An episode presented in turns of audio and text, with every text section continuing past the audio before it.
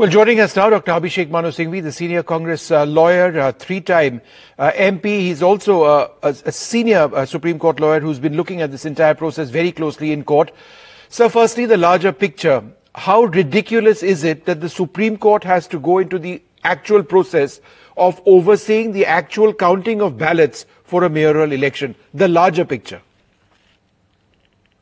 It's not the Supreme Court seeing a mayoral election it is the vindication of a much larger principle by the Supreme Court. The Supreme Court has walked the talk. The Supreme Court has given last mile remedy.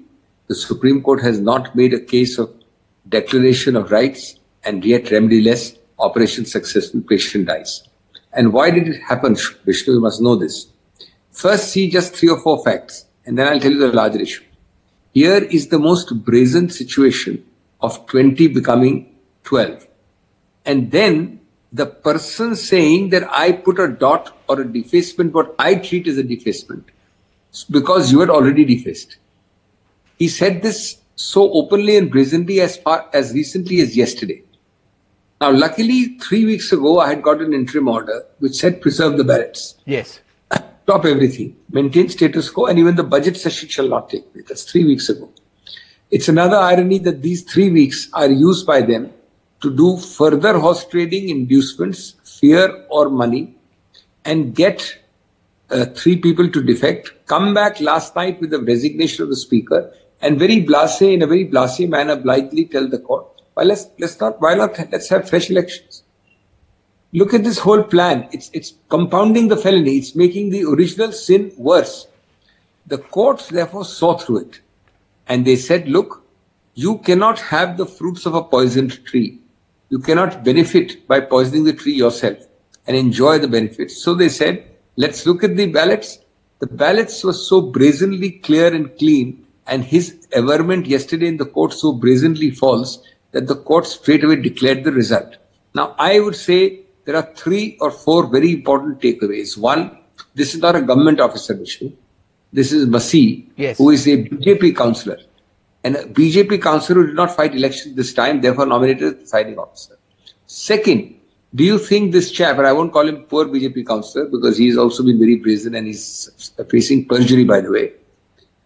Would you think he would ever have the guts to do one tenth or one hundredth of what he did without full reassurance, support, or at least a protective umbrella by the powers that be in the central government or other powers of a ruling party? Do you think it's possible? Number three, do you think the kind of lawyers he's represented by, this man can afford himself? This is an orchestrated system. Today, in your channels, the BJP is keeping silent. Fair enough, they were right not to come. But do you think it takes away from the point that this was all planned? And the brazenness it is planned is after we went to court. There is further planning. We go to court, we get an interim order. The planning is okay, kya kar lenge? Let us see, let us win three over resign the mayor yesterday and say now let's have elections. So this is absolute, you know, by hook or by crook, less by hook, more by crook. And you take pride. I take pride in saying I fight to win. We all fight to win, but we fight to win with means fair not means foul. But Dr. Singhvi, let me ask you this. You know, the BJP now has, and you were referring to this, the BJP, as a result of what has taken place in the last couple of days, has 19 votes in the 35 member House, including that of the Chandigarh Lok Sabha MP, who has voting rights as an ex officio member. The Aam Aadmi Party Congress, as I understand it, have only 17. What if tomorrow or day after there is uh, a no confidence motion, right? And the government uh, and and uh, uh, you know the, it, it falls the mayoral system in Chandigarh falls. Then what happens? Uh, Vishnu this is a common misconception floating around in the channels. Let me make it clear. Fortunately or unfortunately this is a creature of statute. The corporation is created by statute. There is no provision no system no methodology no mechanism for a no confidence motion. So get it out of your mind. The mayor stands elected for one year he remains for one year. You have to suffer him for one year. He goes out after one year.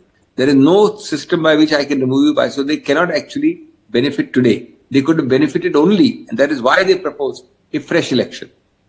Imagine the persons who are clamoring, otherwise suddenly change tag, get the man resign and say let's have fresh elections.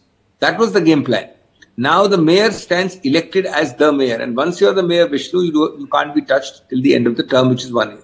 But I again come back. This is unfortunately having, happening with monotonous regularity across. In Maharashtra, you've seen it. In Karnataka, when I did the midnight case, you've seen it. In Karnataka, today as we speak, there is an FIR lodged because the difference in the Rajya Sabha election is four to five votes. FIR is lodged about clear horse trading attempts. It's happened in the Northeast. This party is actually the BJP is using either inducement, monetary, or fear agencies to say that, look, come what may, we shall win. Okay. This, at the end of the day, paints a picture which somewhere gets into the psyche of democracy. I know in a majority you have the right to use your majority to do wrong. But equally, when you do wrong repeatedly with the majority right you have, then it gets into the psyche of the people that look, these people are just at it irrespective of uh, any limits. Okay, Dr. Singhvi, let me, uh, actually, we do have the, the BJP on this program, and I, and I know you want to do this as a one-on-one interview. Thanks very much, sir, for being with us.